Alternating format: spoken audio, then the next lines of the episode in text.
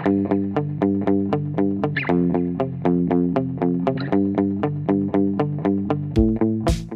my name's Emma. I've just turned 40 and I should have been at the height of my career. Instead, I ended up in rehab. No, not that kind of rehab. I'm five and a half years into my recovery after contracting a random virus.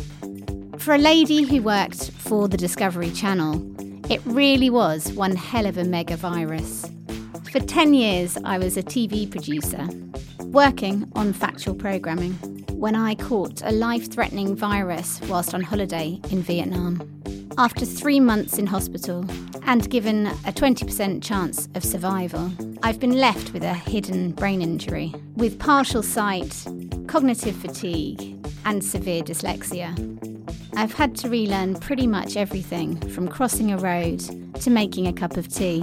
On my journey, I've also managed to run a half a marathon, won an award from the Mayor of London, and made a film all on my own long battle. Thank goodness I've always been quite a cheery person, which has helped me survive this ordeal with a smile on my face. Since my disability is hidden, most people would never know. I've made this series of podcasts to help other people who are going through life changing situations. My goal is to share our stories with the world in the hope it will help other people who are fighting their own battles. You never know what's around the next corner, so just get out there and enjoy it. Hope you enjoy the Longest Battle podcasts.